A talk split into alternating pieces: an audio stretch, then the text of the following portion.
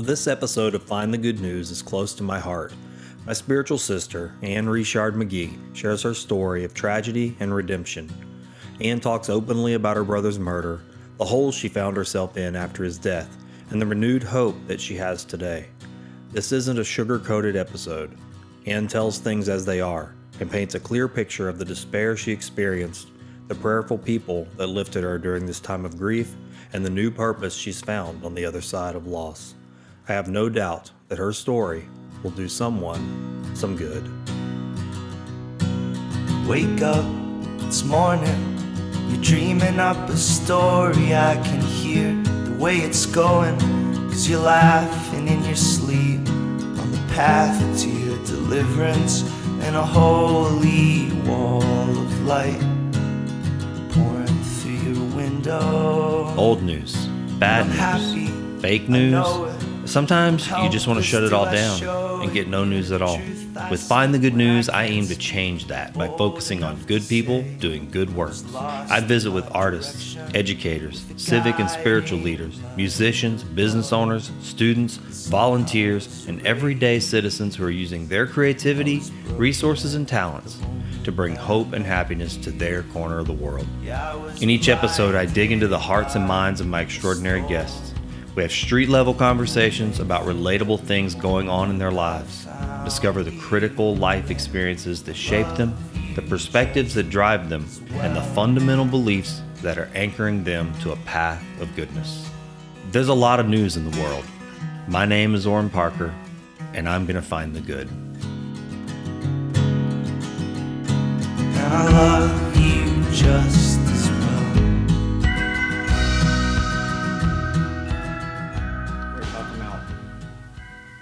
drug addiction. Yeah. And there was a little guy there that was talking about this little girl that he knows, and he's she tells him she wants help and yada yada yada. And I'm listening to him, and I'm listening to what he's saying about her, and I've been on both ends of both ends of the spectrum.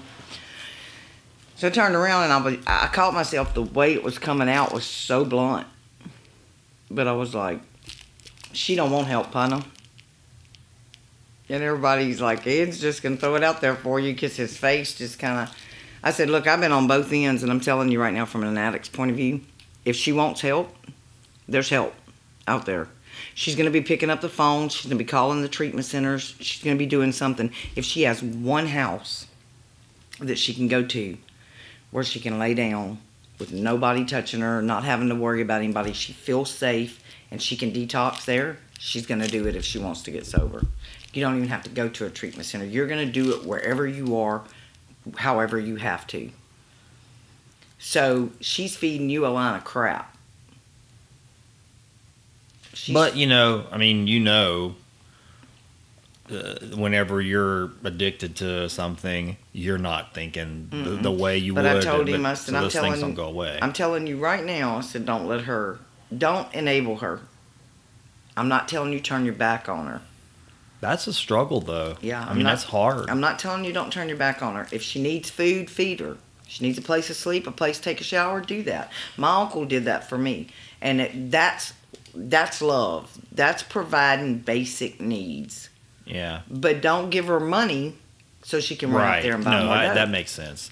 Yeah, I mean, anybody who's dealt with a someone they love, whether it's a child, a parent, a friend, you know, if you're a human being with a heart, you feel a compulsion to help, and and you know, where is the line? I mean, I think there is definitely like a blurry spot in there, right? I mean, Mm-hmm. because you're going, well, I mean, you, you tiptoe towards enabling, but enabling looks like the same thing as caring. How do you know? I mean, I, I don't know. It's it's a struggle. I think it's a struggle for anybody that's trying to help. I mean, unless you've been on the other side, like you're saying, you know the mindset, but that person who's trying to help may not know. Yeah. Which puts you, as I've told you, I think is this, you're in a special spot. Well, that's what somebody else help. said. Like, you're. Do you think your calling's going to be to help addicts? Because the little, the little, after me, the little guy talked, and I'm sitting there and I'm listening to what they're saying, and I was like, I don't think so. I used to think that was going to be my calling, know, but I never prayed about it. Like, because I was an addict, I figured that my calling was going to be to help other addicts. Yeah. After going through what I went through with my brother and praying about it recently, I think that my calling is going to be in the area of forgiveness. Forgiveness. Yeah. I can see that, you know. Uh, that's something I think we all need. I mean, on micro, small levels day to day, and then on big levels. I mean, I know I have things and people that I have not forgiven. I know it. I know who they are. I know why. And I know that I struggle with it because I know how I feel. You know, I can kid myself uh, and have these high ideas that I've forgiven somebody. And I, I mean, I know who they are. it's weird because when it comes up, something will come up and I'll go, oh, uh, I've forgiven them. a little time will pass. Well, maybe I've forgiven them because I haven't interacted with them. And I think I've forgiven them. But then I see them or a message comes through from them. Just something happens where I'm, I'm back in that uh, orbit of that person. And then all those old feelings come bubbling right back up, and all the same resentments and the same frustrations. And then I, I mean, when I in post reflection, I'm like, you know, I haven't forgiven them. I might be trying to. And I used to not say that. I think for me, I used to say, oh, I've forgiven them. I've forgiven them. And I think maybe intellectually I had, and I wanted to, you know what I mean? But then I wasn't honest with myself. I'm getting to where I'm a little more honest with myself about that particularly because now I go, oh, no, hmm, I haven't. Yeah. You know, and I need to work on it and the only way to work on it is to have those things happen so you can it's practice i mean i don't know i think we think it's just going to happen do you know what i mean Yeah. like oh forgiveness is just going to happen No, that doesn't just happen. You have to pray about it. You have to, at least for me, I'm having to pray. I'm having to allow God to fill my heart. Um, I've noticed there's different things that'll go on, or I'll start feeling a certain way. And I'll have to say, uh, stop. Just stop what I'm doing, which is something that I've never been able to do before. I just would try to go on and try to fight it myself, whatever my feelings were, whatever my anger was. And today, I try to just stop and say, okay, God, you know how I'm feeling. You know what's going on. Can you please fill this little spot? yeah because I oh, I know that ultimately He is love, and He's going to take those things away from me. I used to think He took things from other people, but never from me. I don't know why I thought. what do you was- mean by that can you explain that Okay, like um, say with the addiction, with it, it not just going away. Or I hear I'd watch other people, and it seemed like they just say you go to a funeral, like with my brothers. The rest of my family seemed like they were moving forward, and I was stuck. mm, and I've been like that my whole life. Like something will happen, I just get stuck, okay and somebody will say, "Pray about it." Well, that doesn't work for me. and what did that mean to you And that back then when somebody told you pray about it i mean what, what did that mean what does that mean to you when you say pray about it like literally what is that for you To me, I thought to pray about it meant that I was going to say a prayer, and poof, it was going to be gone. like i mean yeah okay you're touching on something that's kind of bugged me for a long time. It's um or i guess proclamations and i don't know if that's the right word but i, I for a long time i felt like we, we've used prayer the same way we use we would use a genie in a bottle. You know it's like well i say these words are, are a spell. Um and so yeah we say the words and then this thing is going to happen. And that's always kind of bugged me because i thought is that really what's ha- is that how this works? I mean because it's it's almost a let because you like you said if you see other people it's saying how it works. but you see the other people you said saying those prayers right and then and then change what happened to them and then you go say the same prayer and nothing changes so what was that I think for me, that, and this is strictly just for myself, I would always just say given prayers, prayers that I was given growing up through religion, Mhm. through my faith. But I myself never se- seriously built a relationship with God. I never talked to Him one on one. Um, I never really told Him I love you, God. what changed you do that now Um, a dream that I had. Like I knew, I knew that other people had been praying for me, and I was in such a dark, dark spot. I didn't think that I would ever see light again. Like I would never. I didn't think I'd ever be happy again. You know, that's why I asked you to come talk to me. you know, you and I've talked privately, and I mean, we're private right now, but we know that other people are going to listen to this. And I want to kind of get right into the meat and potatoes of the whole thing Okay. because you're you're getting there right out the gate. Uh, the name of the show is "Find the Good News," and really, it's just find the good is what I'm looking for. And so I asked you to come talk, and I'm so thankful that you did, because as you know, I've said over and over again that what you what's happened in your life and what's going on in your life, I think you're poised to be of particular be a particular blessing to so many people by sharing one your story and just yourself and who you're becoming, who you've been. I mean, I guess we all should think like that, but finding the good in in the day to day for some people is really easy. You know, there's uh, people. We've had a guest on here who who really kind of admitted that that said I had a I guess a blessed life, you know, never had really had any problems, but yet that person still goes out and does good in the world. But for a person like that, it might be very easy to see the the sun behind the clouds. But knowing you, and, and I'm not going to tell your story for you, but knowing you and what I do know, and the things you've shared with me, it's not as so that's not so easy. So I, how have Excuse me. Got yourself? What's happened to get you back on a path to where you're finding God and finding good in in life and in other people and in the world again? So take me back. Just where have you been?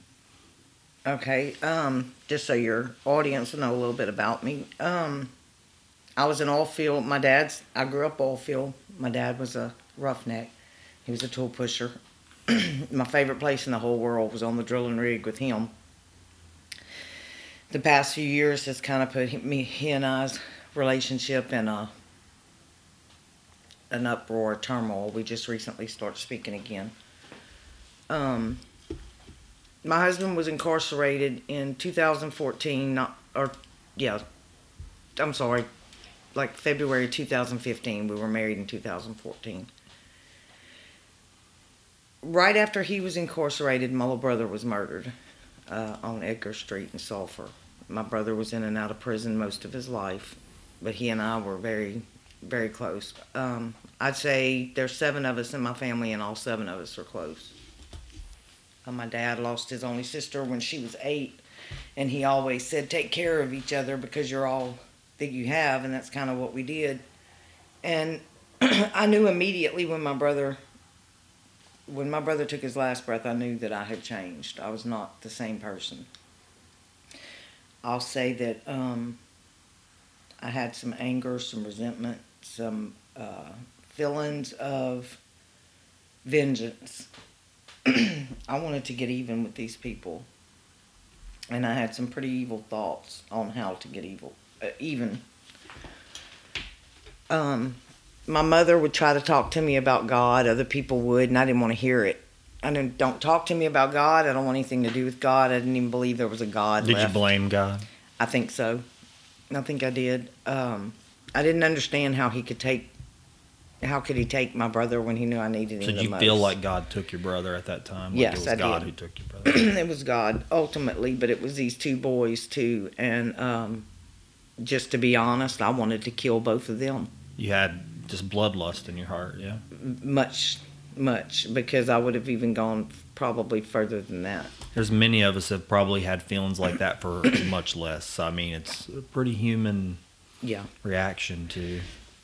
And I thought it was, and for me, that was like ruthless. To me, taking a life is the most most ruthless thing that you could do to another human being. So then I felt like because I was thinking this, I wasn't forgivable anyway. Well, I knew that I had people praying for me. And just recently, I was telling a lady friend of mine. My husband told a story at Bible study. I wouldn't I wouldn't talk to my husband. I wouldn't take his phone calls. I wouldn't visit him. This is when he was in prison. Okay. I wouldn't visit him. And I did this for 6 months. He didn't see me. And he was telling a story at Bible study about fasting.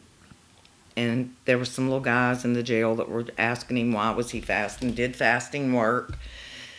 And I never did anything like that. I never fasted, uh, maybe through Lent. And he's telling them that yes, it works. And when they asked him why was he fasting, and he said, "I haven't seen my wife in six months. I would like to see her just to know she's okay." And he said visitation came, and they called everybody else out, and they didn't call him. So he said he's laying in his bed, and he's a little bummed out, but he said he wasn't giving up, you know, faith yet. And these little guys were like, "See, we told you it wasn't going to work." And he said, all of a sudden, they call him, Nathan Magee, can you come to Central? And he said, I got up and I went, and he said, they were asking me about my visitation list. Long story short, I was there to visit him, and they had allowed us a small visit. Both of us were wanting the visit so that we could tell the other one that we wanted a divorce. And when he came home, he came and got me that was my first glimpse, other than my godfather allowing me to go to his house to eat, uh, take a shower, because I, I ended up basically homeless because I had pushed everybody. I, I didn't feel any love anymore. So when you say homeless, you're talking on the street. I was on the streets. I was doing drugs. I, I just I had a death wish. Um, when I tell you I was in a dark place, I just couldn't see past my nose. Period. Everything was just dark. There was no light there. Um, one of my aunts, her younger brother, ended up. Him and his wife let me stay at their house, John and Jerry, and that being family because I had someone else that let me stay with them for six months too. But this being family and there was no drugs allowed at the house. Um, they were, and I knew they were trying to help me get my feet back planted solid. Was my first glimpse of some some kind of light because I wanted to be around family. I just didn't know how to incorporate myself back into the family because I felt like my family blamed me or like Blame. seeing seeing me not really blamed me for my brother's death but that if they seen me that was just going to be a bad reminder So why? I'm just so I understand, and I think maybe so listeners understand why. Why did you feel like your family blamed you particularly for your brother's death? because I was with him You when he died Okay. not not really that they blamed me like I said but more so that for them to see me was just a bad reminder of that night Yeah. And um, anyway, my husband came home from jail. He came and found me. Uh, he brought me home. And then some things transpired where he kind of fell and I stepped away. And all this time I had been feeling like he had abandoned me, but yet I'm abandoning him. And I'm and I'm saying all this to say he had been praying. My parents had been praying for me. My siblings had been praying for me. A lot of people in the community had been praying for me. And at the time, I couldn't see why I might be going through something of this nature. Mm. And to just to show how we never know what God's plan is going to be. I feel like my husband had to fall this last time because as an addict, being around people that you're using with, it may hurt you when you see something happen to them, but sometimes it takes one little something to seriously impact you. Mm-hmm. And something had transpired during that time between my husband and I where I didn't feel sorry for him. I wasn't angry with him, but I was hurt. Yeah. And it was the first time that I could look at somebody else and say, wow, this is what I've been doing to everybody else. Mhm. I don't feel sorry for them. I'm not angry with them. I hurt for them Yeah. because I love them that much. So that that reiterated my love for my husband. It reiterated what I was doing to everyone else and not wanting to hurt anybody else. So God was re- I feel like God was revealing things to me slowly because I may not have been receptive had it been all at one time. Well, you know, I mean, it's uh, it's interesting because I mean, you could have not survived those things, and then the blessing to others wouldn't occur. So, what makes the difference? How do you how do you survive yourself long enough? I mean, if you had some insight to give to somebody on that, I mean, there are a lot of people who can't survive the turmoil to get to the blessing. So, how did you survive that? Or you just is that just Um random or did what made it I- to where you could get through I don't think it's random. The first thing that I think, I know my grandmother used to tell me years ago that there is power, and I'll never forget her telling me that. There is power in a praying spouse. She used to tell me that if a spouse prays for their for their spouse while they're alive, she said, "I just think that's because you're in a trinity. You're it's you, Yeah. Jesus, and and your spouse. you're partaking in some uh, uh, yeah i got you so I can I contribute a lot of where I'm at right now to his prayers, to his fasting, to God answering his prayers. Um, the other would be my mother, because I know she's had such a broken heart, and she does a lot of offering and a lot of penance. And um, I know at one time she had told me this is the hardest thing for me to talk about. I usually cry whenever I say this about her. She would if she thought that I didn't have somewhere to sleep, she would sleep on the floor instead of in the comfort of her bed and ask God, you know, lift that up mm. for God to, to rescue me. So I think a lot of the prayers that pe- other people say have a lot of impact. And um, I just sometimes I think the way that I was raised, Mm. um, I used to not understand my dad's roughness. You know, especially like, okay, hey, you have three, you have four daughters too. Why are you being so harsh? Mm. and be like I watch other girls' dads and they're they're so easy and possibly they my husband always says God allows or permits things because he knows everything. Um maybe he has something for me to do. you know there's and I had to start questioning that. yeah I, I, I this kind of thing interests me a lot because I've thought about this a lot, and I don't know that I've ever landed on one answer that's made a whole made perfect sense. But I did hear uh someone talk about that God and and if if everything is known, is everything preordained and fate, you know that type of thing.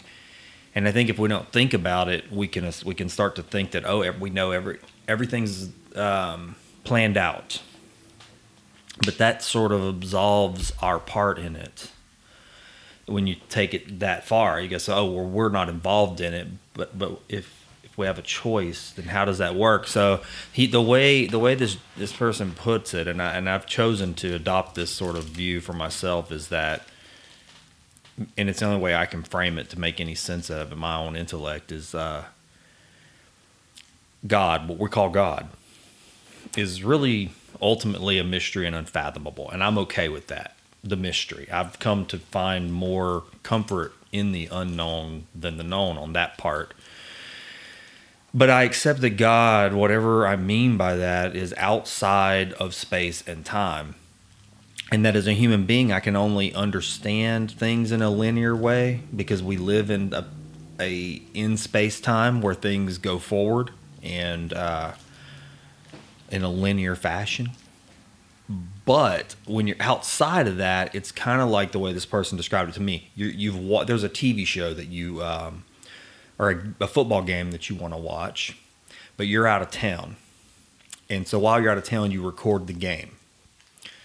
Well, when you're driving home, your buddy calls you and starts to tell you about the game, and he tells you the score of the game. And you get upset because you go, I don't want to know the score. I recorded the game.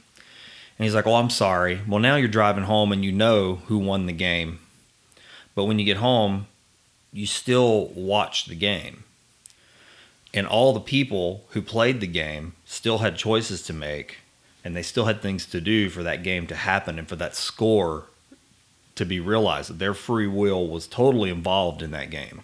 So they weren't taken out of it, but you still knew the score because you got to see it outside of time to some degree. And so for me that little that little description made me made sense. It was like, okay, so I can accept that that God, creator, intelligence behind all, outside of time, unmovable, unchangeable, totally different than a human being, which is in time, on the linear path, knows what happens because obviously knows the score already. Yeah. You know, and I don't know if that makes sense. Yeah, that makes a lot of sense. But it, it was for me, it was an explanation I could accept that in the terms of providence and fate and destiny and things like that. And I, I've come to feel like certain things happen if you live through things.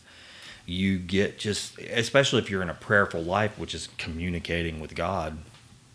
Um, you get little peaks at that, and you get these feelings, almost like I'd say it's an intuition, where you feel something in alignment. That's the word I've always used. I don't know. Does that all that does that Yeah. you, you can relate to some of that with what you've experienced? Yeah, but with me, it was um, more than just feeling that it's in a line.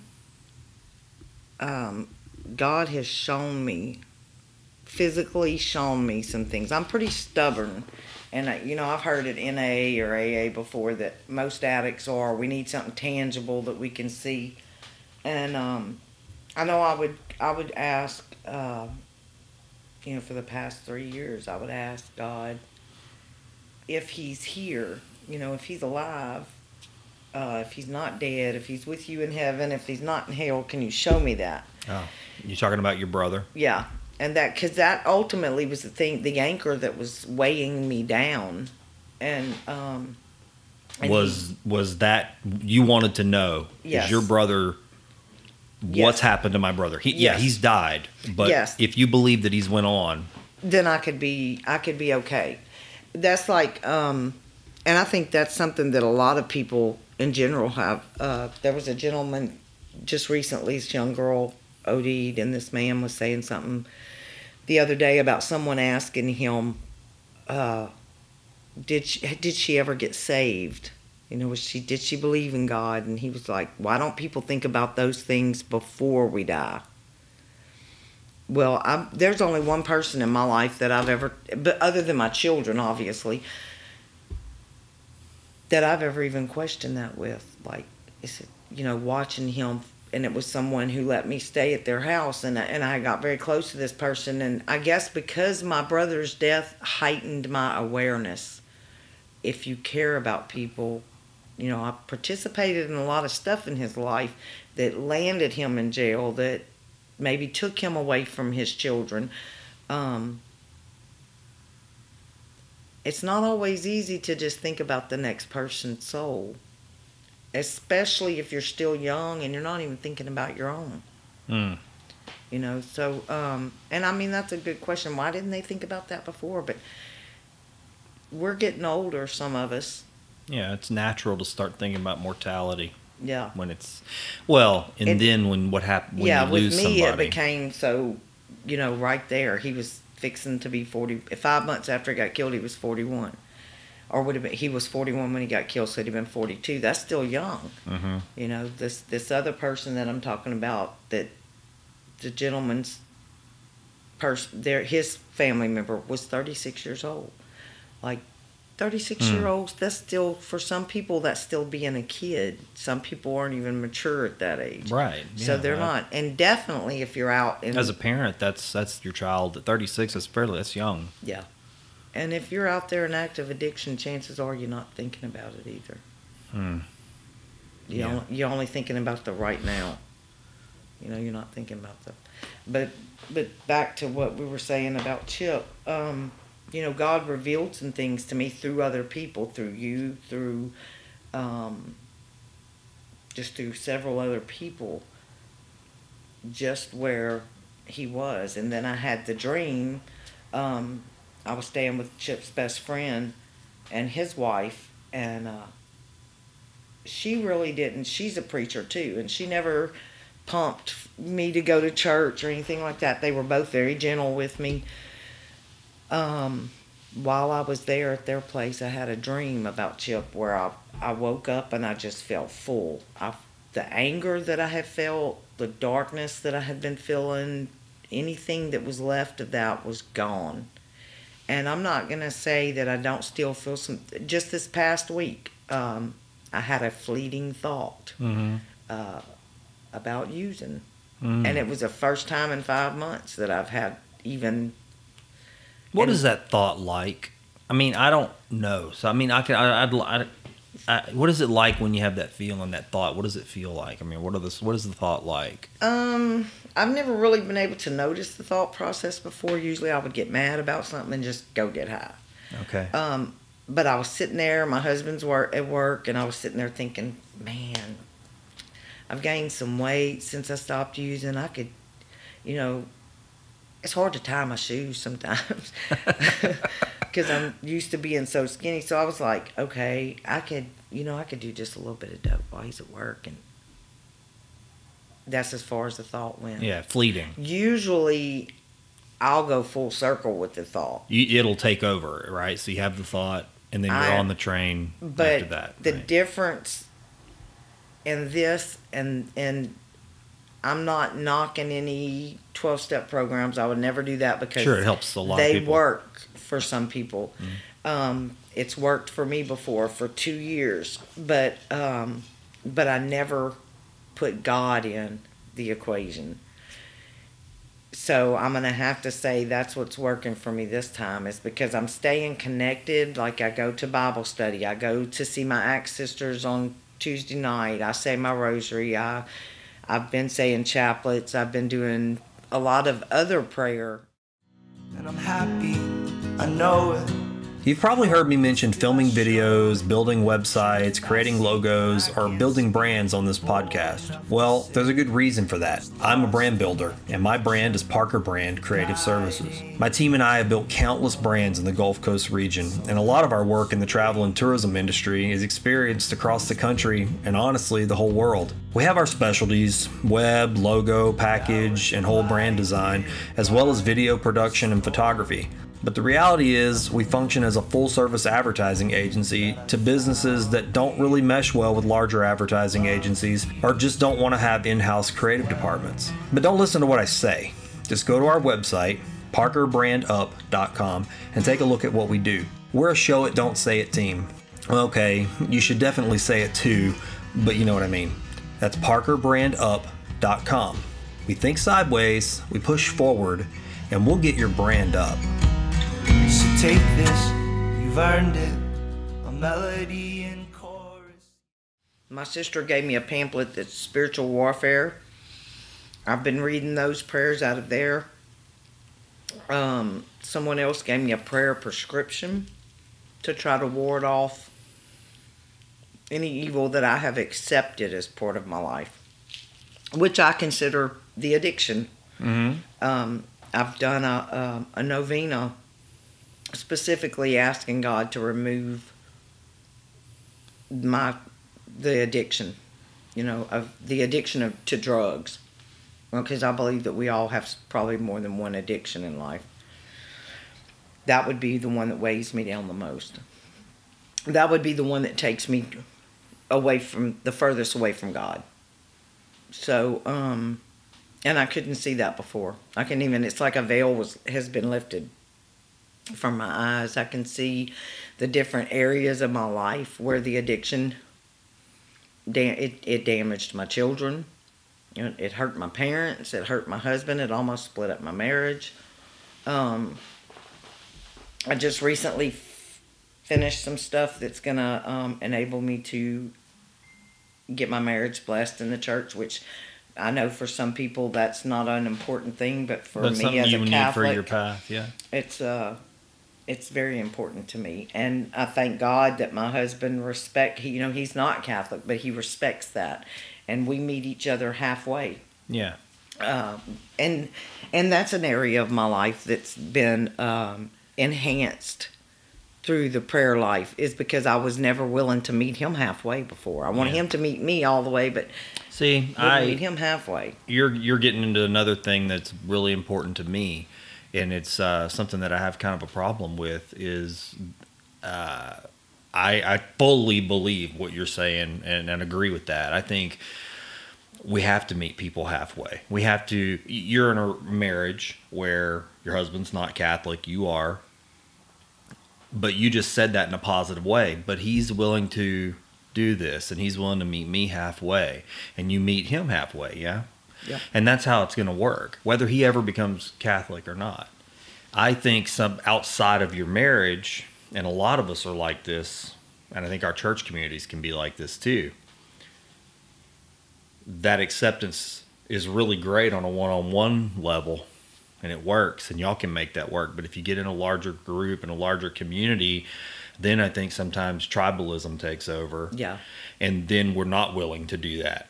I've said this often because I've experienced it firsthand that the tribe says no. We want you, but we don't want you as you are. We're not willing to meet you halfway. You can come to us, but we're going to stay right here Yeah. and that's um, for me. And again, I, I I don't know. This is ego, maybe. I I struggled with that that ideal because I, I don't know. It, it's against the the promptings of my heart. I just feel like people need to be gone too Yeah. you know, and they need to know that people want to meet them halfway, accept them where they're at. I mean, in your journey, how many people accepted you where you were at and and you know just loved you? I mean, was that something you experienced? No. No. No. You experience that. Okay. Um, and I'm going to say maybe this is because you get used to it, like um, the street people. Yeah. And then I'm not, I'm not going to say it's because you get used to it because they accepted me when I was out there. Hmm. And there's a lot of them that still will reach out to me. Man, it's so good to see you, you know, and and not reach out to me trying to pull me back down. Right, right. I've been It's really just good to see you, Ann. How are you? We yeah, you. I, I've been really blessed in that area because the majority of the people that saw me out there are like, "Man, it's so good to see that you're doing good," and um, and I've gotten to a spot to where I, it's the first time ever that I feel like, okay, I have to continue doing good. I can't, I can't allow myself to fall back into this rut because I, I have all these people who need to see that it can you can overcome. yeah, because you still have people that you know and love and care about who are still stuck in Yes. that world. So, yeah, you can show them what's working for you, what's changing your life, because they they probably knew you probably I'm sure shared where a lot of that came from.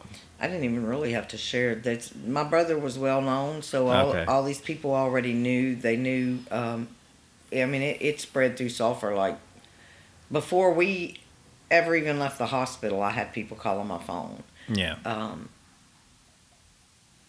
I had people from other prisons, you know, from that knew my brother from jail, from prison, trying to reach out to all of us. And um, so it's not that I didn't have people trying to reach out to me.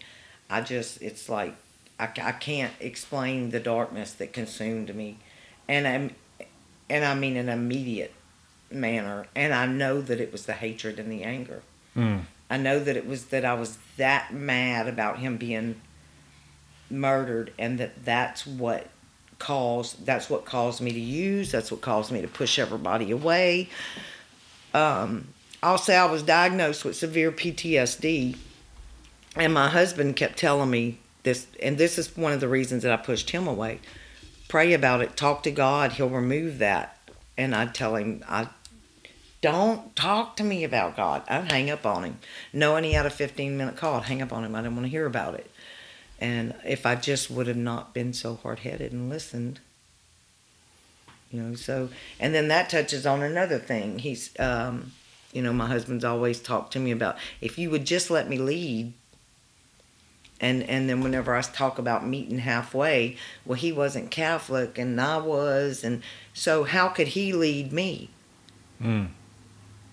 Well, Well- he's, he's at this point he's doing a pretty good job of right leading me. because you know you're getting into a territory that i find myself in more often than not and that is when we cling so tightly we can really make things hard because god's pretty broad yeah, I mean, you know, just I'm sure, and I know from, and I don't want to bring up what you don't want to, if you don't want to talk about something, because I mean, you know, we've talked about a lot, but you, when you were on the street, uh, you told me that people from different faiths helped you, you know, in, in different ways. Yes, and You know? see what you were talking about a while ago about like the tribe. Um, Yeah. I associate a lot with um, another one other church. Yeah. Um, I mean, I'm, I'm not saying one other church. There's several other churches. The biker church in Sulphur. They they feed the homeless every Mm-hmm. Yeah. day. Um, they were my first, and during those three years, they would say a blessing and read a little Bible verse before they do their meal. And everybody would ask me, Ann, you gonna come eat with us? And I'd tell them, no, I'll, I'll come by after, wait till the, the back part opens, you know, the little store part Mhm. where people go look and pick stuff out. But I wasn't going to eat with them because I was, I didn't feel like I should go on their church grounds and pray because I didn't believe the same thing Mm. they believed. Um, and that's how embed, that's how embedded my not I'm not going to say my religion. I'm going to say the word religion or Mm. you know thinking that I was Catholic. I right? When truly I wasn't Catholic either because I wasn't practicing Sure. anything that I I wasn't going to communion. I wasn't Right. You, You know, had the there- there- there were- paperwork. yes, I had yeah. exactly. You had the pedigree. Yeah, exactly. Right. We, I think a lot of us are guilty of that. Uh, and I don't know. I can only speak for myself. I never had the pedigree. You know. I mean, and I'm okay with that. I'm, I've never. It's never bothered me. I mean, I had my baptism was, you know, made the decision myself as a young man's, and that was at one church. My father. You know, I'm going to use the word that he was called so many times by his own faith. He was a backslider, you know, and he didn't want to go to church because of that. He was raised in, in in in a church and in a faith, and then that faith basically turned on him the minute they thought he was a you know a sinner. So he was kind of outcast. So he didn't preach or push religion. My mom didn't really do it. My aunt and uncle brought me to a Baptist church, and then as I got older, I just kind of meandered around until I had an experience with God, which really wasn't in a church. So, you know, the path I took for me, what I discovered was, and I don't know the right word, but I've always said God in all worlds. I mean, I started to see God at play, and I thought, man, we really do kind of put our own rubber stamp on God, and we tell people who God is and what God is, and but I'm not experiencing that. I'm finding God in all kinds of places and all kinds of people at work in just the smallest ways and great ways. I don't know. I thought that was beautiful, but and so I saw that same thing in, in Jesus and Christ.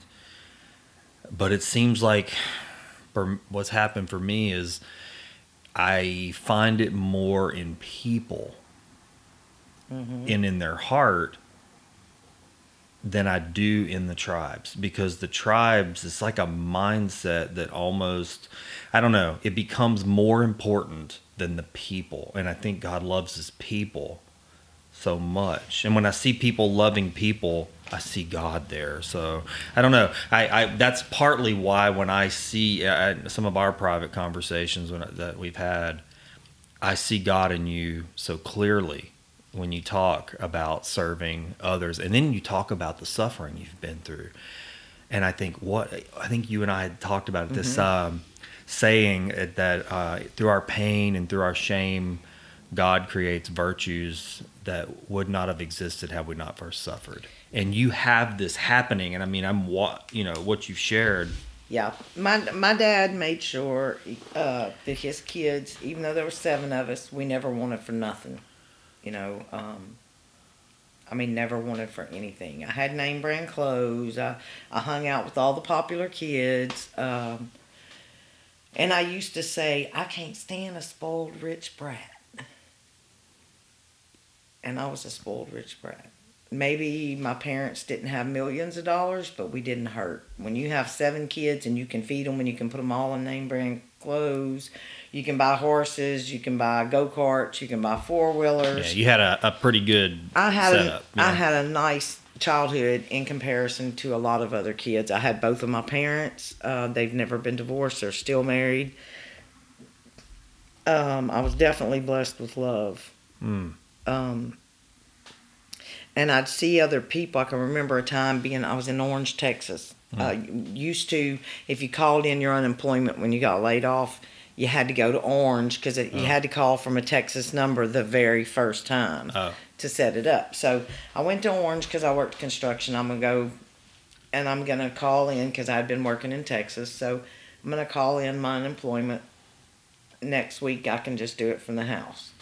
Well, I get there and there's this woman going from truck to truck to truck to truck at this truck stop. So it's obvious what she's doing.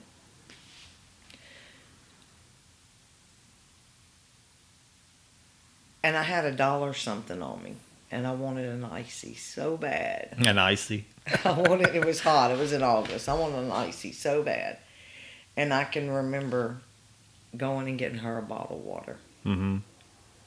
And but what it prompted me to was there was another woman coming through the parking lot, and you can tell she was kind of an up to do. And the lady asked her something, and I couldn't see from where I was what she asked her, but I had a feeling it was probably for some water or something like that. And the lady, you could see she was being snide and rude to her, and she just walked off. So, um, but that's what being homeless or on the streets did for me. Mm-hmm. You know, it's kind of like um, one of my favorite songs during that time was "Does Anybody See Her?" Mm. and I can't remember which group it is, MercyMe or maybe not MercyMe. It's one of one of the gospel groups that sings because it's a gospel And the song. name of the song is "Did Anybody See Her?" Does anybody see her? Casting Crowns Okay. sings it. Does anybody see her? And um, it shows a woman trying to come into the church and other, you know, women who are dressed nice and stuff turning and looking at her, and she's in shabby looking clothes. And uh, one of the things that struck me was does uh, all they see is her scarlet letter, Mm. and they haven't even met her Yeah. you know, and uh, it talks about her going down, and at the end of the video, it shows a guy. Mm-hmm. You know, is anybody seeing? Mm-hmm. So it's not just a female, but it's the males too. And it's like when you're out there and you see people looking down on other people, and you know that you've been looked down upon, Mm-hmm. and it's like I would want to say, I'm not even like these people. Right. Even though I was out there, I still was struck with so much pride that Yeah. I'm not like these Yeah, people. we probably all do that all day, every day. I'm sure on some level we were all doing these that. people. Well, what Yeah. do you do whenever it's? How do you act anymore whenever it's those people Mm-hmm. that are feeding you, that are helping you make sure that you have clothes? When it's those people that make sure you have shelter, or you see little bands of them sometimes. They're taking care of each other. They're protecting one another. It's mostly not the not always just a homeless person that you have to worry about. Mm. You know, what about that rich kid that owned the gun that shot my brother? Right. You know, you don't ever know where it's going to come from. Sure. But you never know where you're going to see God either. Right. Um, yeah, that's true. I Well, I think we're not looking. I mean, not not to say everybody isn't, but I mean, we're wrapped up in so many things going on. Sometimes it's very easy to not try to see God in the ordinary. You know. you know, God keeps um, He keeps placing people in my path where, and I don't think I'd have been able to see it as God before, where He almost makes it impossible for me not to try to forgive, like constant reminders. yeah. Um, there's a little person that I've met. Um, I'm not going to say his name. I'm not going to say who his mom is. I'm just going to say that he belongs to one of the guys that was there that night. Mm. And um, this child has recently made it very clear to me that there are people in the community that have been very ugly to him Because of what happened. because of who his father hmm. is right. and because of what his father did to my brother. So the sins of the father get cast on the son or the daughter. and this yeah. child it, it, it pains me to know that and and then it pain then it adds pain on top of pain because you're wondering like how could i even think about this guy's kid Yeah. who gives a, a crap you Mhm. know he killed my brother but it pains me to think that a child has to suffer because of something they had no control over and he's a very humble child And you know, Ann, that what you just said describes a lot of people in the world. You're paying a price for something that somebody else did.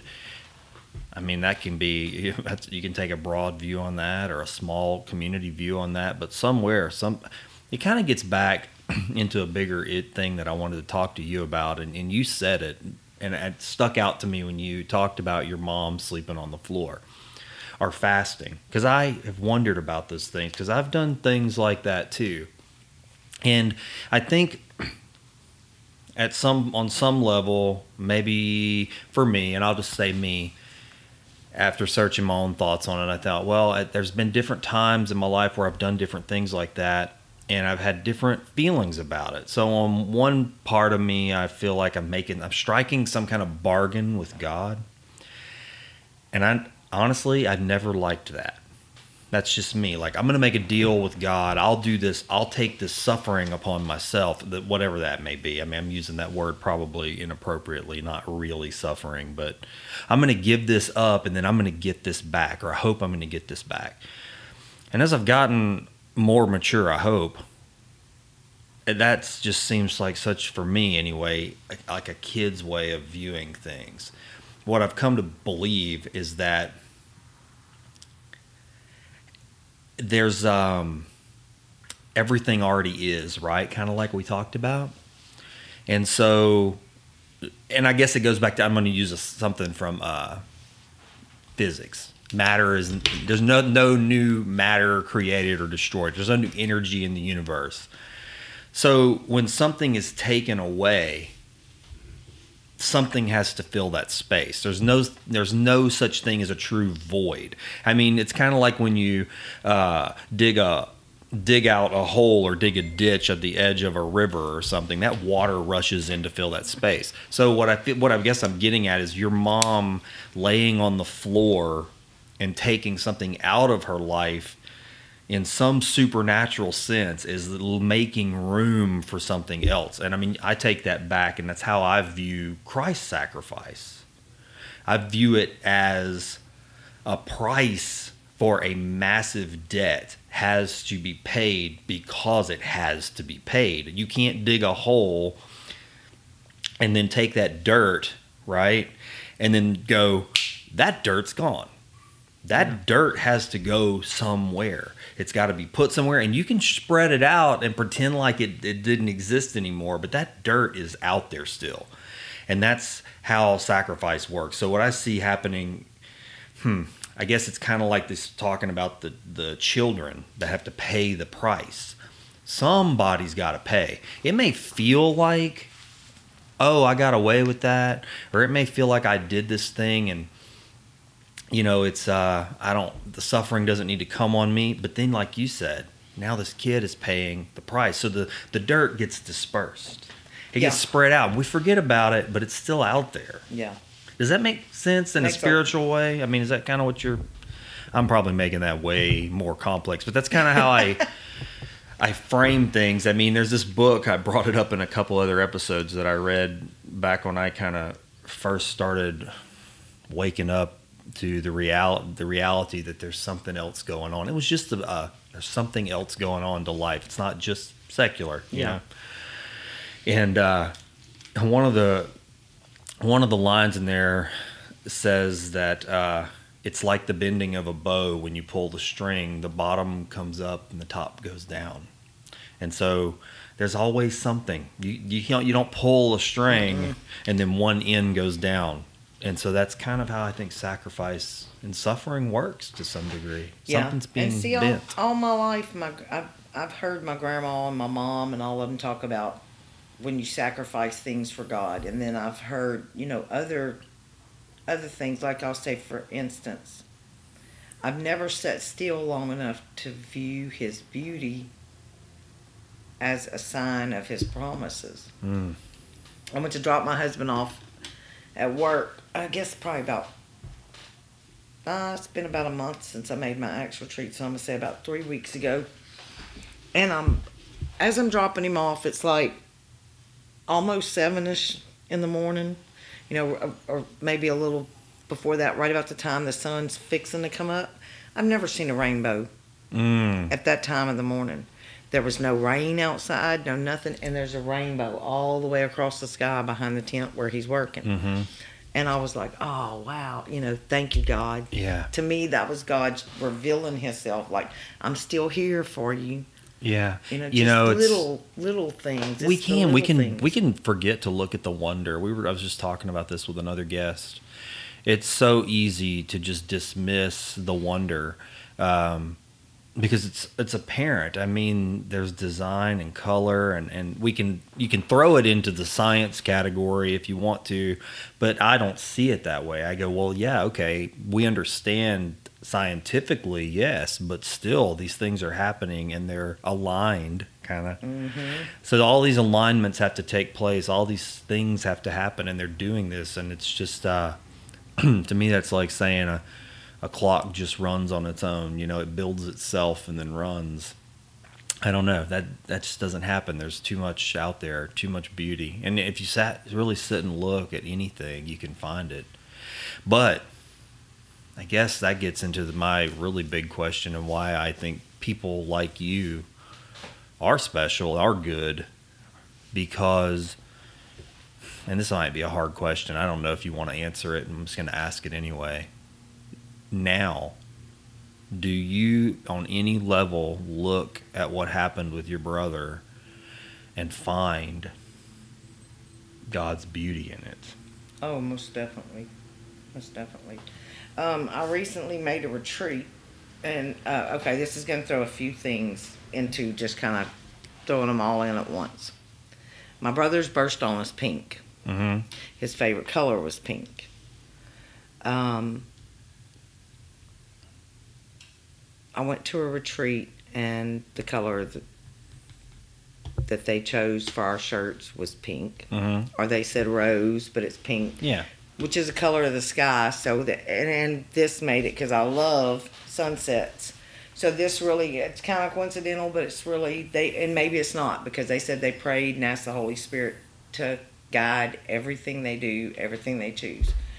So the colors for this retreat's pink, color of sky.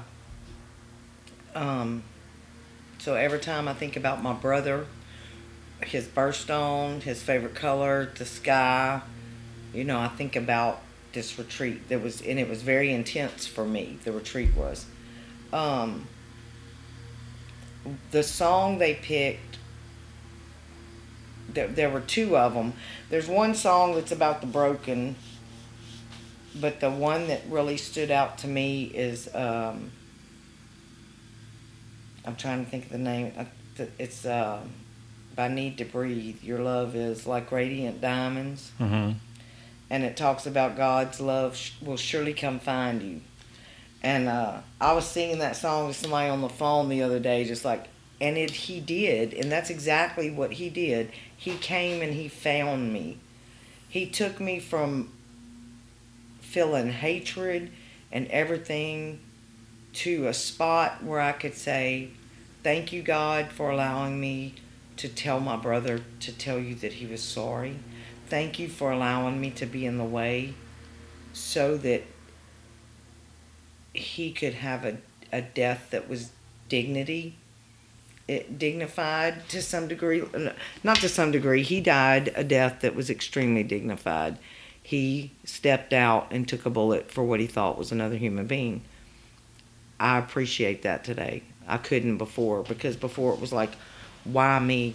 Why did they not kill me too? Um, why did I have to live knowing my ba- I, I was older than he was? Why didn't they kill me instead of my baby brother? And uh, being that he was in and out of prison, you know, I, my mom and other people would say, at least he didn't die in prison. Mm. And I would be like, don't, you know, don't even go there with me. He, it, you're not the one that has to live knowing that you lived through that. So it was like guilt. It was a guilt thing for me. And it's not today. Really? It's not. Um, Yeah. I know that what I felt after my brother came to me in that dream, Mm-hmm. There's no way that you could convince me that somebody in hell could fill somebody up with that much love. So, given that, I say, thank you, Lord, because he never has to hear another clank Mm. So, behind him. so you, so you were living in a situation where you just had this feeling of uh, doubt, right? You didn't know you you didn't know. Did you feel like your brother? You, you felt like your brother was dead, and then that was it. He was dead, right? You Yeah. didn't feel. I now, how do you feel? Now, today. um, do you think of your brother? I mean, I asked you this a while back, and I know what you said, but I mean, do you go, "Oh, my brother's dead"? my brother's not dead. Yeah. Okay. I thought You know, that's I, what you said. I told my I told my daughter a while back. We're standing on the porch at on the river. It was raining, and she was crying, and she said something about. Uh, it was when my brother, my brother, my other brother made a retreat also. And um, my daughter said, "I wish Uncle Chip could have been there to see Uncle Wayne today because it would have changed his life." And I said, "Me and Uncle Wayne's lives are changing because of Uncle Chip. mm-hmm. Because your Uncle Chip's not dead; he's very alive, and he's praying for us." I think that um, it's interesting because I've thought this for a while, or not thought it. It's really just a conversation that I've had with a, a lot of different people, because people have different feelings about this, the afterlife, and you know, your brother is a perfect example of the way I have felt for a very long time.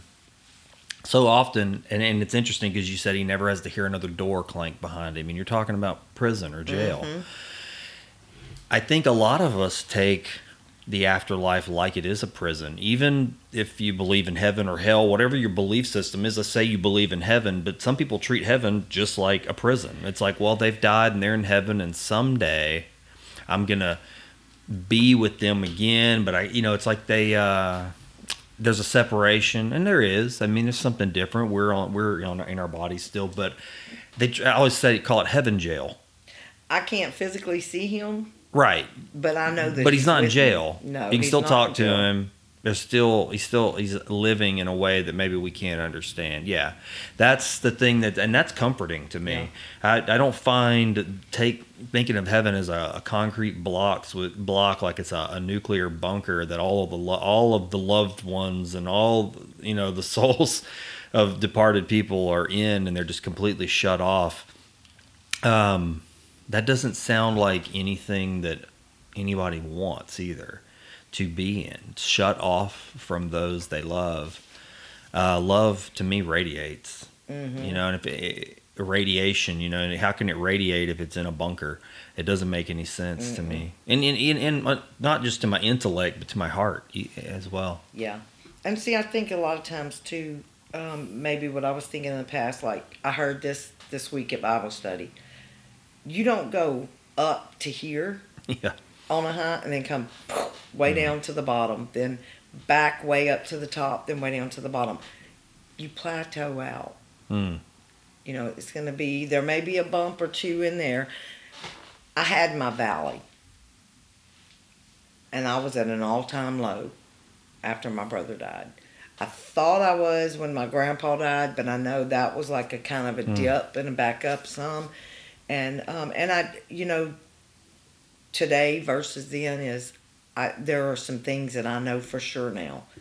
I know that I will lose probably a parent. I'm I'm one of seven, so either I'll be next or I'll lose one more of the other five siblings that I still have living. Um, there's all kind of things that could transpire between now and my death. Yeah. It is um, how am I going to handle them? Am I going to handle them for the glory of God and call on Him when my heart's hurting and offer that up in union with His sacrifice on the cross? Mm-hmm.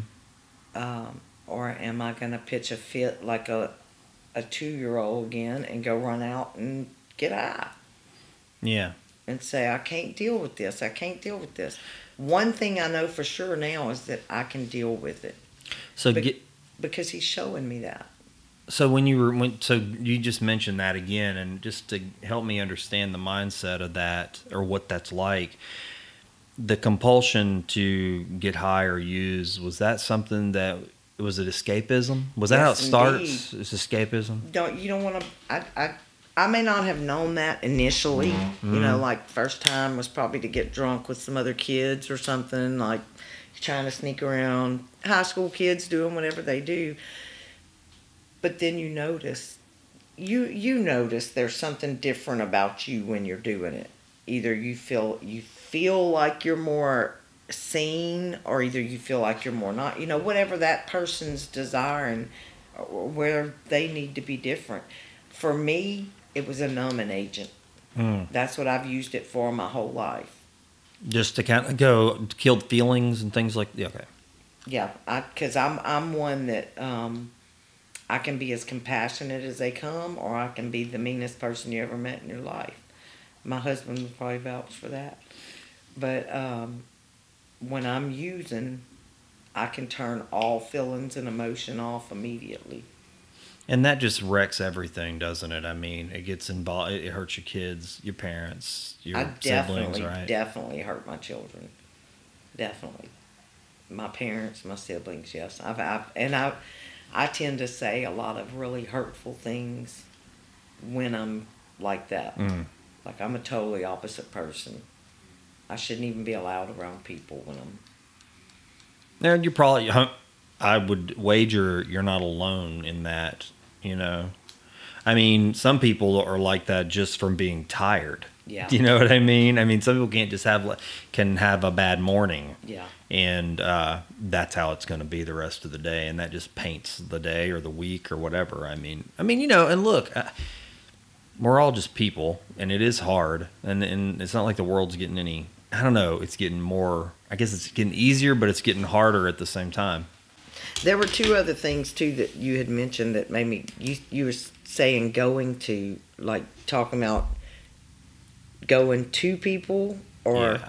you know when you're in the church and there that was something else that I'd heard not too long ago is that God doesn't tell us to go sit in the church and pray and do nothing. Yeah, faith. Yeah, faith without Faith works. without right. works. Yeah. hmm You have to go out there.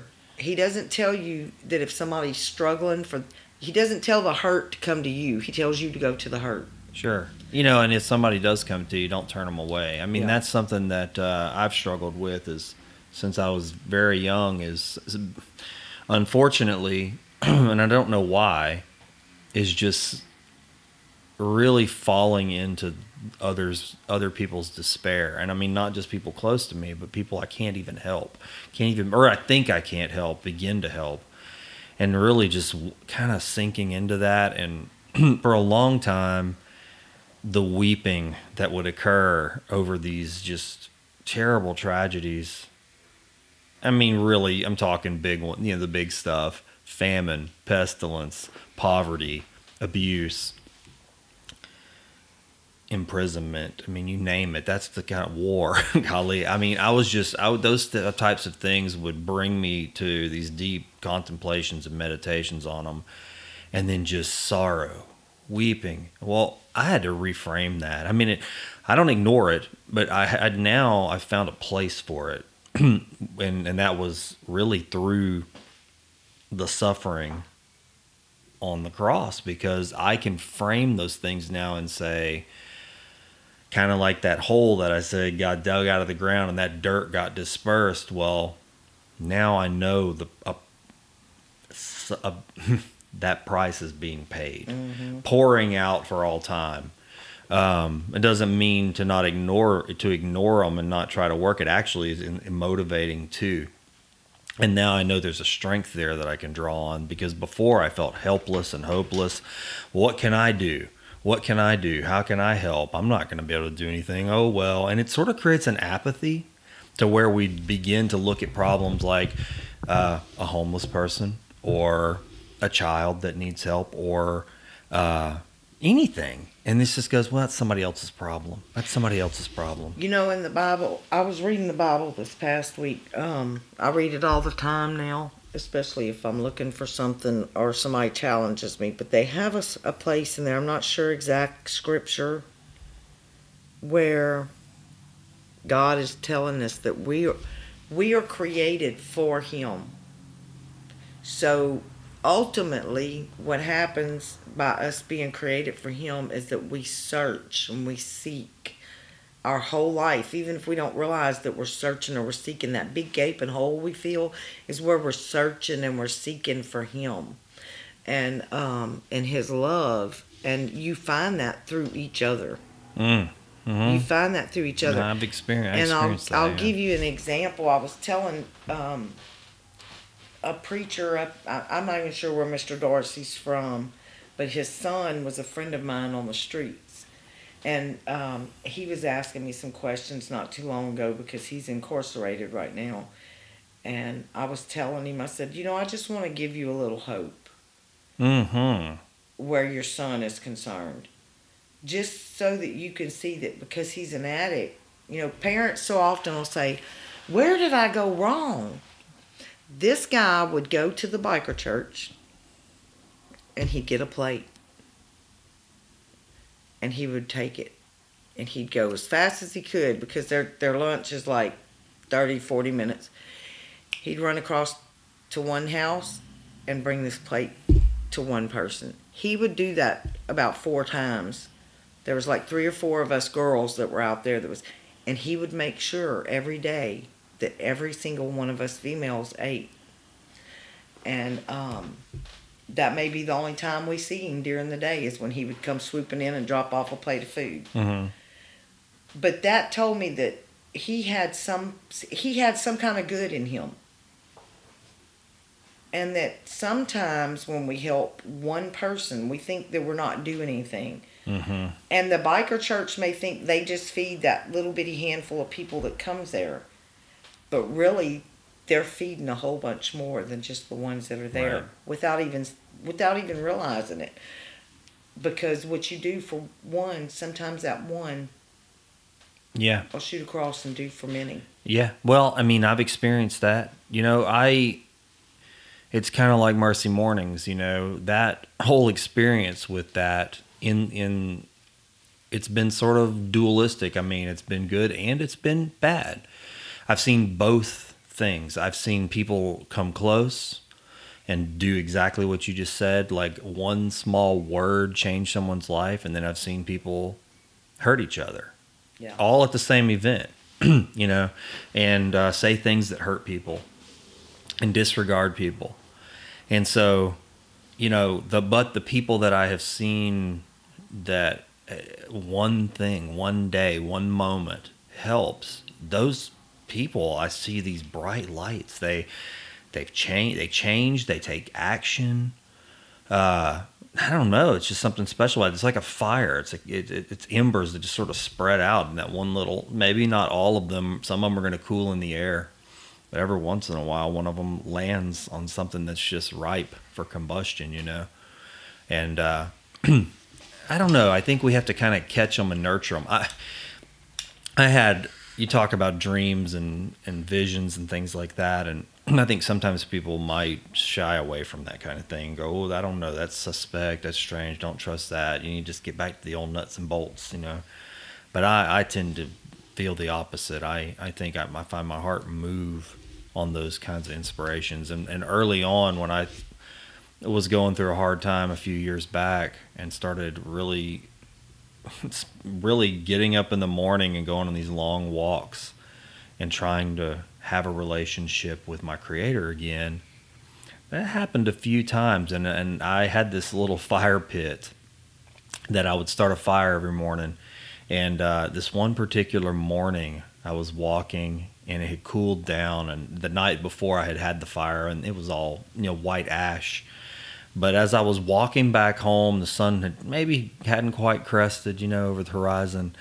Really cold. I walked over to that pit and I just felt my heart just fill. And I was thinking about how I thought all these years of just being immersed in business and taking care of other people's problems and just working all the time.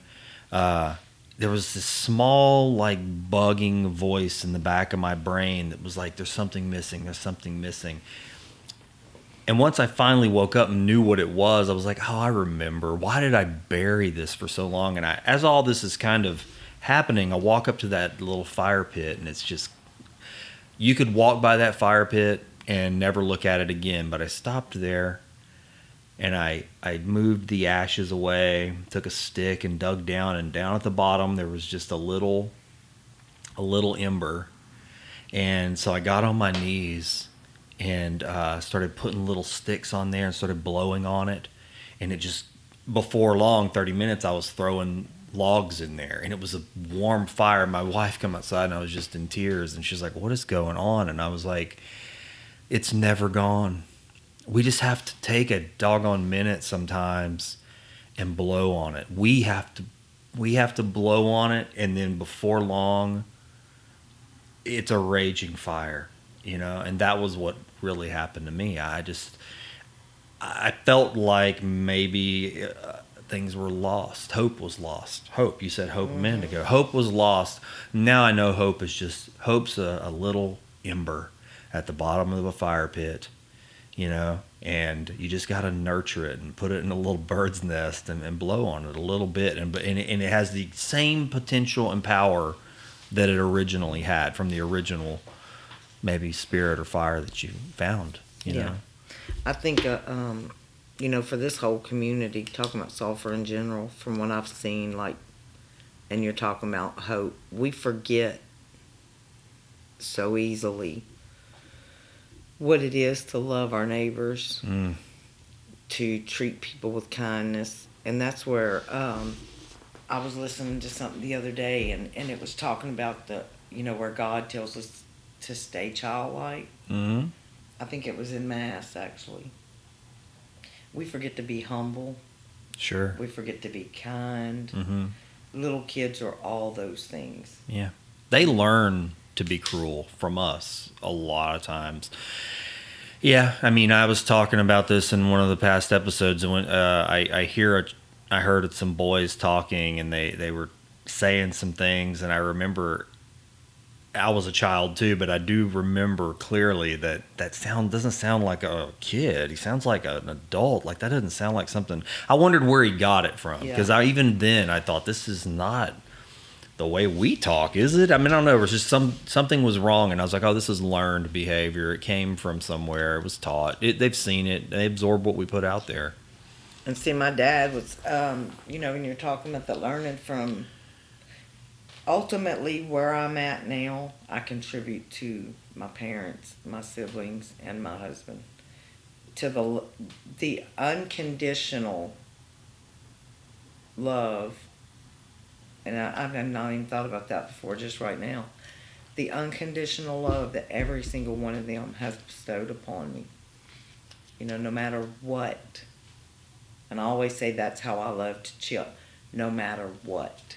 My I, I've never, you know, I've heard stories about my brother, I've heard stories about my dad.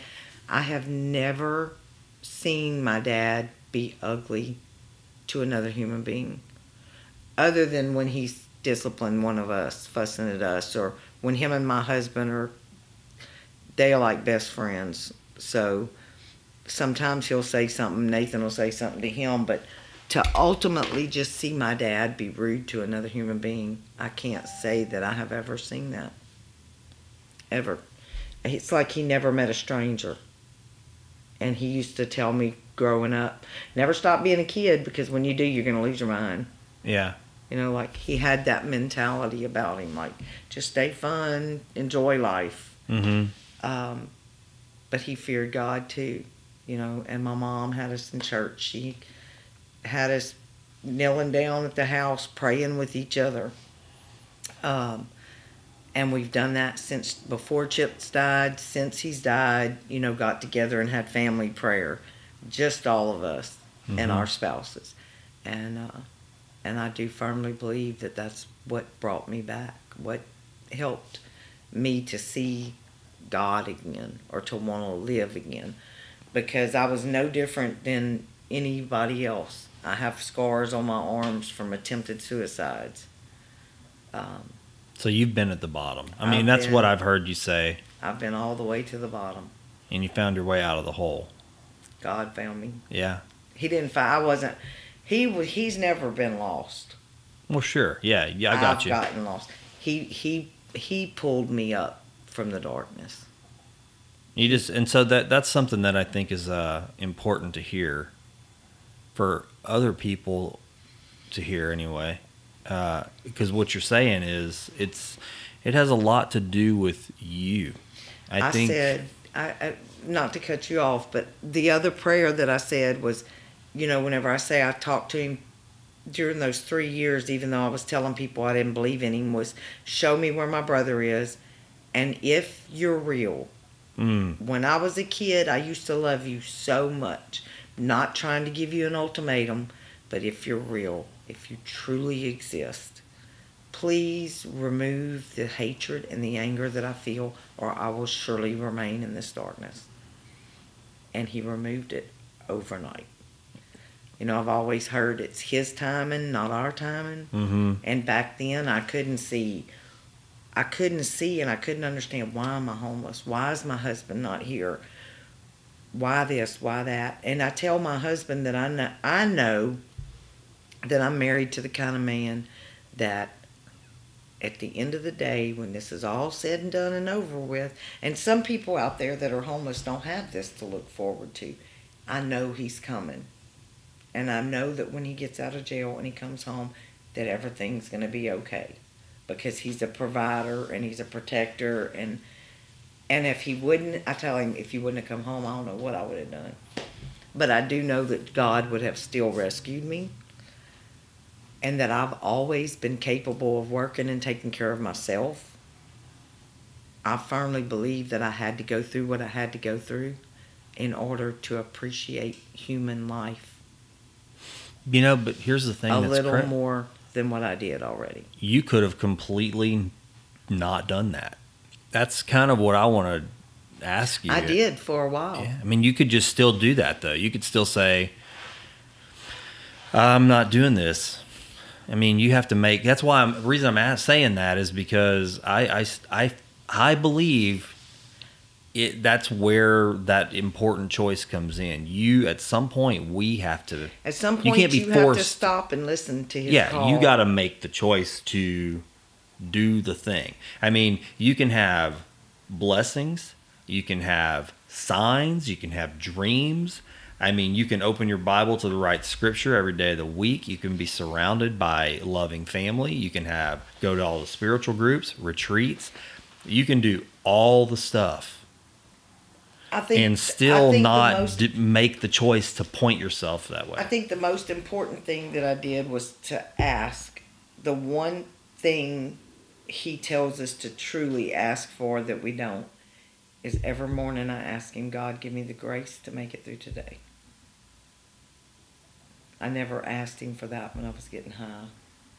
Although I know that's a gift that he freely gives, my grace is sufficient. Mm. It says that in the Bible too. What is that? Talk about that. What is grace? When you say grace for somebody, because I'm look. Here's the thing. Grace is something he gives us that we don't truly deserve. But what is it? Because there's people out there that are hearing grace and they've heard it and probably said it and don't know what the heck it is. What do you? I mean, and look, I'm going to ask you as your friend. Tell me what you My definition. what you think grace because I mean you can tell me what your faith tells you it is, but what do you? I mean, you're you know For me, I think my his grace is that little is the ability. Say last week when I was thinking of, had that thought, his grace was the ability to say, "Okay, stop right now. Let's do away with this thought." So it's like a strength.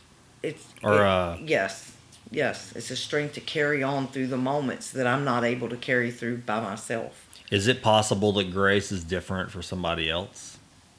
Possibly, That it's not that Possibly. for somebody else? yeah, I do believe. Yeah, I think so. So grace is, from what, it, if that's the case, would grace, would it be, what whatever's sufficient enough Yeah, to whatever's carry me sufficient. through may not be sufficient That's right. enough to carry you through. yeah, it's, it's, uh, grace is malleable. It takes the, takes a form, It- maybe? Arrives as it's needed to, as, as what is needed? Probably. Yeah. Okay. I mean, I, I'm asking. I don't know. I mean, I've, I've thought about it myself because I mean, you're right. You need different things at your For- life at different times. For me, for myself, a lot of the way that I act out or I work off of emotion a lot. hmm Like I may be feeling one way, so be really ugly to everybody in my household and make my whole house operate a certain way. Whereas if I react, if I act different, then everybody reacts different. hmm So for me, what I'm just for myself, to me, grace is um, in my life is the ability to see things, to hear things, to know what I'm feeling, you know, to have some discernment hmm and to be able to say, okay, Lord, I need you now. Can you please help me? You know, so that my actions, my attitude, and everything is changing. Um, I, I I reacted to some stuff here a couple weeks ago, and um, was very ugly to another person. It's first time in five months. That's amazing for me because normally it's all the time. You know, I'm usually always running my mouth in an ugly manner to someone. Really? And uh, when I'm out there, when misery loves company, Sure. misery loves company, and uh, Oh yeah. I mean, I call I think one of my things the sin of complaining. I mean, I say it to myself. I don't know if I say it out loud to anybody else, but you know, I have my little list of things that I'm like, oh yeah, here I am. This is this is it. You know, Yeah, I I can can fall be- into it. I, it, it, I can go from being real nice to screaming and hollering and cussing, and that's not who I want to be. Me either. You know, I find really, I genuinely, generally love people. I love being around people. I love talking to people. I love getting to know people. Uh, I am afraid of people. I mean, if I'm being truth, exposing who I am, you know, and being truthful, you know, I do. I'm afraid of people more than anything. I'm afraid of people. Not afraid of, vi- I mean, violence is. I think everybody. No one wants violence to come into their life, Um, but that's not what I mean. I'm more afraid of violence uh, committed against the human heart and my, my Yeah. own. I, you know. Uh, I'll give you some examples. I mean, I wonder if you've ever experienced this. For me, you know, as I drew closer to to Christ, which really it happened all alone, you know, uh, wasn't other people around with the with as these dialogues with my Creator began, and then as I began to draw close to Christ through that door, uh, then I started getting close, wanting to go. Well, I want to be around other Christian people, and that's where my troubles really began. To be kind of honest about it, I mean, as I drew closer to, and I'm going to use the word tribe again, and I don't mean it in a derogatory way, Yeah. but as I drew closer to tribes, I found that I didn't see Christ as often as I had hoped, and it and I got hurt a lot more. Not that anybody did anything to me particularly, but people I care about were being hurt Yeah. by words and, and prayers even. I mean i i would find when i um i could be standing in uh, mass. And not always are we allowed to uh, state our own prayers you know prayer intentions but sometimes. And i would be in mass and actually uh, hear prayers as i would be thinking of something i would want to say. I would actually hear prayers that were actually against the very people that I wanted to pray for. And I started to go, okay, so this is not, this is just a human thing. We just like to hurt each other. And we're drawing in, in a, we've labeled ourselves Christians.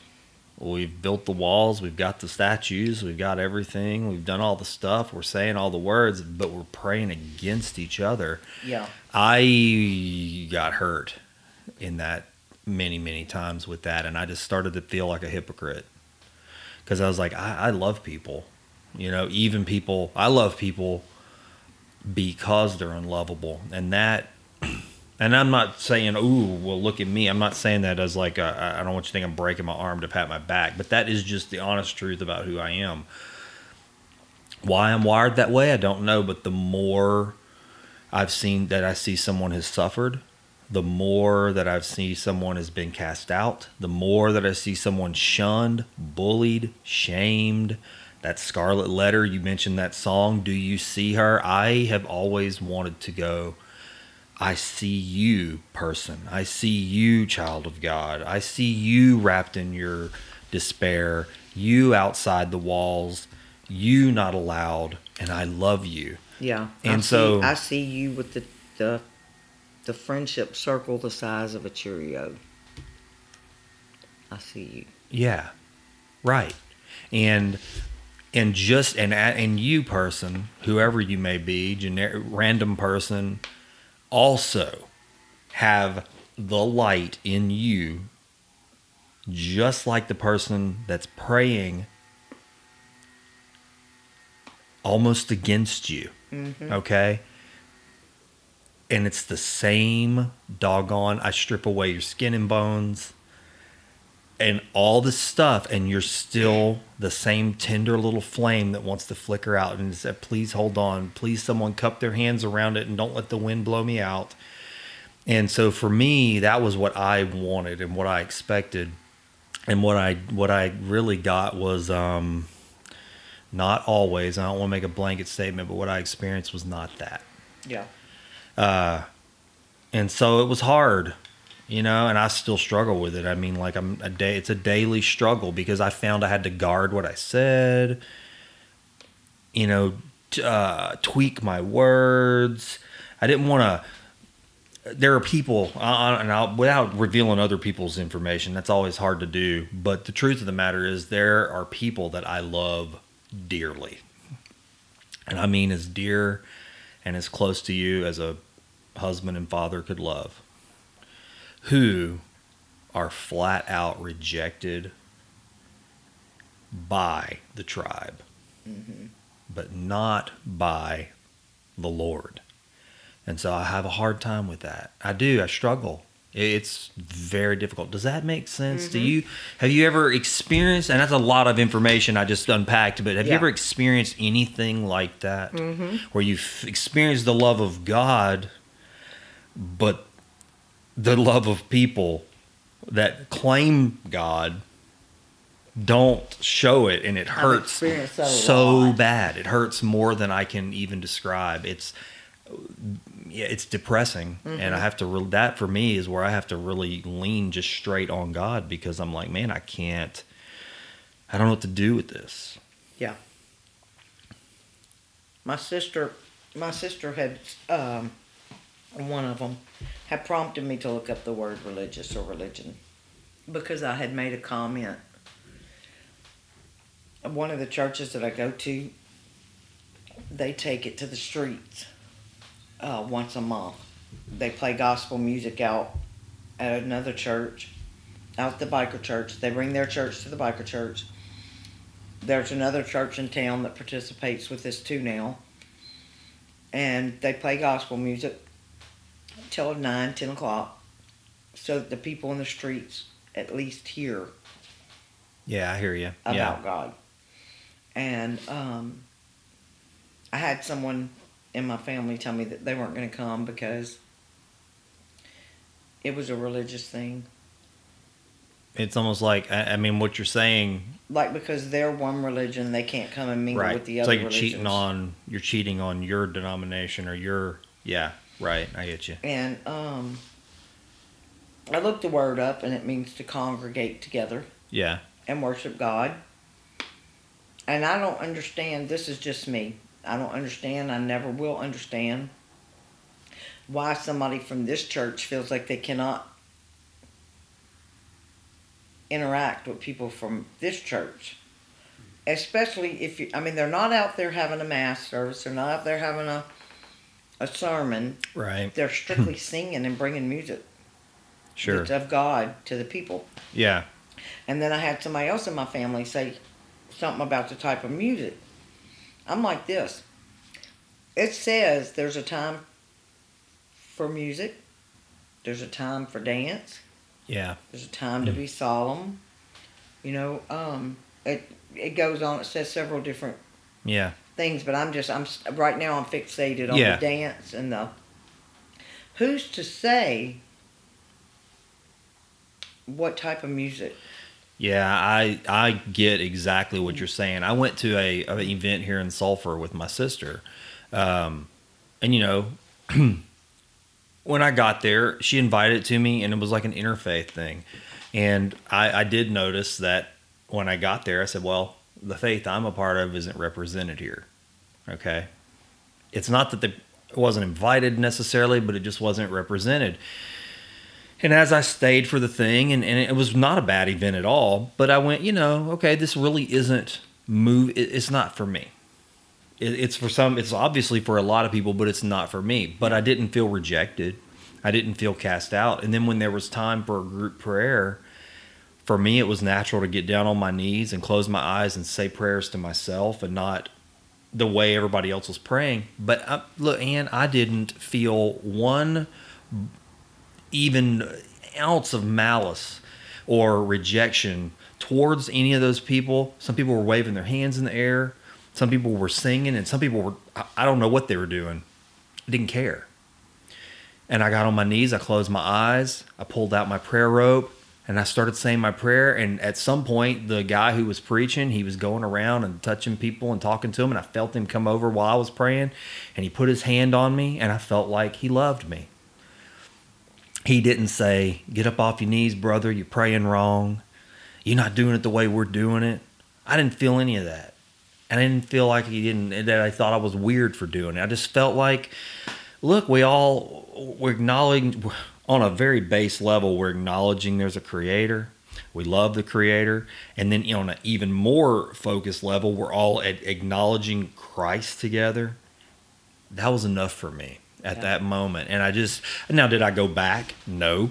But still I didn't leave going, Oh, they're wrong and I'm right. And I just wonder where it comes from because even within one faith, I had an experience where I would go to a retreat, perhaps, and uh, whoever is in charge of that retreat is a specific about um, well the right way is to use this language and then this is the right ornament for the whatever and then of course this is the proper music and let me tell you why these are all the bad ones and the wrong ones but then the actual church i go to a part of the same faith does all the stuff that the person on the retreat said is bad and i'm going so there's infighting infinitum right here within our own faith how in the world do we expect that we're gonna it's funny it, it's kind of like something i said one day at mcdonald's. I went to mcdonald's one morning after mercy mornings and i was hungry. You know mercy mornings over about nine o'clock and i said well i took my family. I said i'll go in and grab us some breakfast. Well i got in there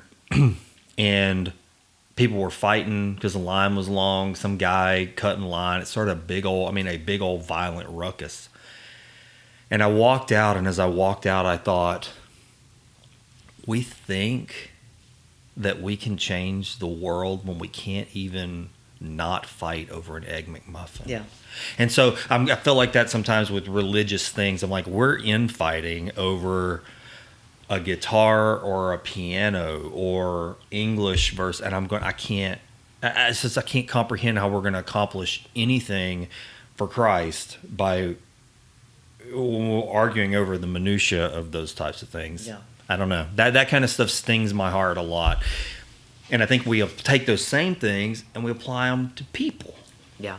We go, well, this person, I think the biggest change that I want to make is to have whatever at the end of my time for somebody to say, even if it's just one person, man, she made me feel loved. yeah, yeah, yeah, yeah. She made me feel special. I was somebody Right. when I was around her. That's right. You looked at her or whoever And in that moment, when they and I, and I know maybe this isn't the right way to say it, but they saw God in your eyes. They felt like God loved them because you loved them. Yeah.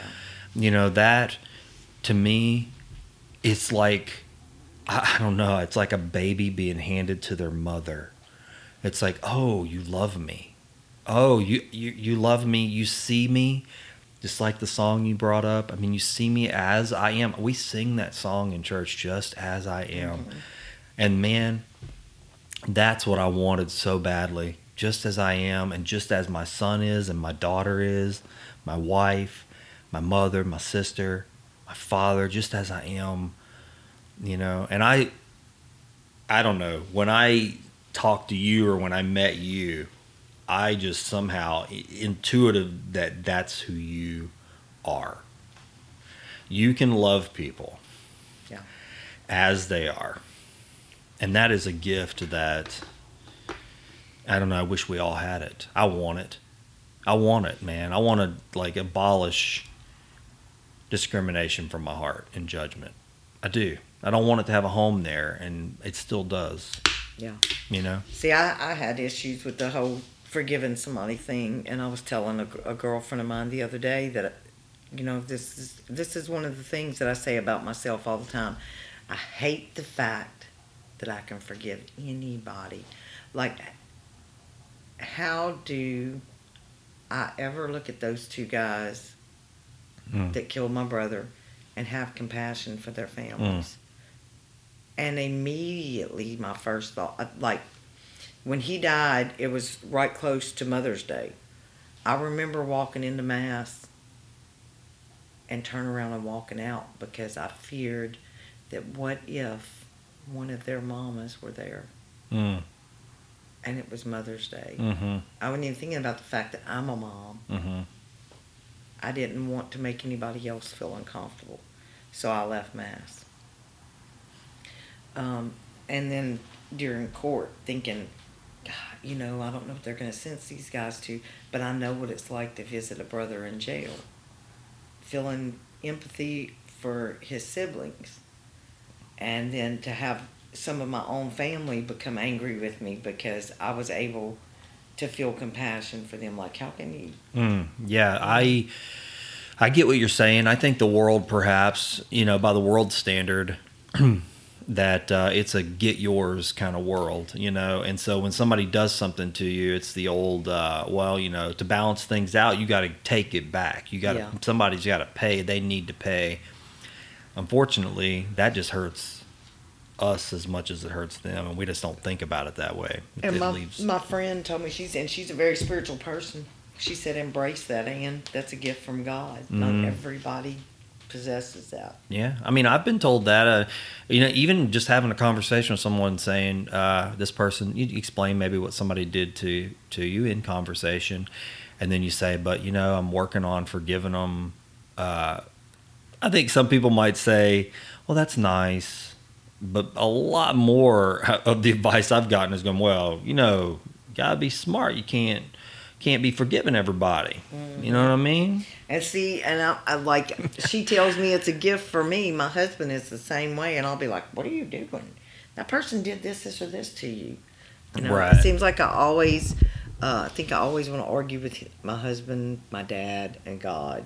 right. You know, the authoritative figures in my life. I want to argue with them. through. authority yeah we all have problems with that i've had this this seems to come up it's another one of those uh, universal truths that as a human being we've just got a, a proclivity for rebellion um, which isn't always bad. I mean you know i don't know where i heard it said the, the line between the line between good and evil runs straight through the human heart. So i mean you have to we have we can do both. Yeah. you know so i don't know. I i um i don't know where i'm going with that. I just know that it's what you said i mean i can find the capacity to do the wrong thing inside myself i don't have to go look for it in somebody else i've got it already you know and that's not I think that's the almost the worst thing you can do is to say that you don't. I'm glad to know. I'm glad to at least say, okay, yeah, I know what kind of darknesses are in me, what what seeds of spite and uh, jealousy, envy, all, all that stuff. I mean, when you can start looking inward, that's when you can start healing. Yeah. Yeah. Well, you can't, those things, I heard someone the other day on a podcast say, uh, he was talking about depression, but I thought, mm, it's not just depression. He said it's like a moss, grows in the dark, Mm-hmm. and it's wet and it's moist. And if you never put any light in there, it's just going to spread around. And one day you pop the lid and it's all over the place. And it's like that with darkness, dark Mhm. things. They, it it grows in the cracks or you're not looking. So, yeah, if you're not looking inside. Uh, I do had a question a minute ago, and uh, I don't know if I how to frame it. If uh, if you were who you are today, back when your brother was murdered, in that moment, would you have handled that? Would would it? Would you, what do you think? In your worldview would have been like, how would you have framed it versus how you framed it then? But in that moment, in the moment, you know, would that have changed the way you, or would it have drove you to the same to the same places? Do you think? In the moment, I would have because in the moment I told him to tell God he was sorry for everything he had done. You did. Yeah, you did. You told me that. Told him to tell God he was sorry. So in the moment, So I you think- had that that that at Yeah. that moment that in you, even in spite of everything else, there was still that enough of. yeah. That's interesting. I So, think that at that moment I would have been the same. huh? It was what followed Ah, the, years the after. event, the after the funeral, Yeah. the chain of events after I left the hospital that night. the anger probably wouldn't have been there like it was. I mean, maybe not. It probably would have been there, but it not. would have been there, but I don't think I would have reacted on it the way that Yeah. I did. The things that made me the the angriest was watching my parents' pain. mm-hmm. Excuse me, the effects on my brother's children. Mm-hmm. You know, knowing that um, I would get angry every time one of them would get pregnant, knowing that he was fixing to have a grandchild that he was never going to see, never going to hold. Uh, not necessarily that he wouldn't see it, but that the parents, his kids, you know, he still has daughters that haven't gotten married yet. Uh, he's got one that's still in school. Yeah. She, my brother was a baseball player. She's he, his next to the youngest daughter or youngest daughter is playing baseball for Sulphur High. Um, she knows that her dad's, you know, you know how kids are. Her dad's never going to watch a baseball game. Mm, yeah. You know, those things bother me. Yeah. Um, I've always been about family, and when you hurt my family, you can hurt me all you want. I'm probably just gonna go on about my business. I may rant and rave a little bit, but I'll probably come back the next day and buy you a coke. But when you hurt my family, that hurts my heart Yeah. because I love my family. Well, I know that there's definitely been some uh, auspicious things happen in these past month, these past six months to a year, and uh, I've been blessed to be a part of some of that with you. And I don't think we'd be sitting here today talking to each other. I mean, it's the truth. Yeah, no. Without those things happening, I mean, uh, things coming out of nowhere that you can't explain any other way other than that there is a supernatural dimension to life and if we're walking around not paying attention to that we're missing a whole slice of reality uh, the things that happened in my life that i would have never i could tell you that if someone told me today that i would be sitting here talking to you about this and have had any kind of encounter with your family or your brother based on the things that's happened to me in my life, I would have said absolutely not. If anything, uh, I'd bet against that.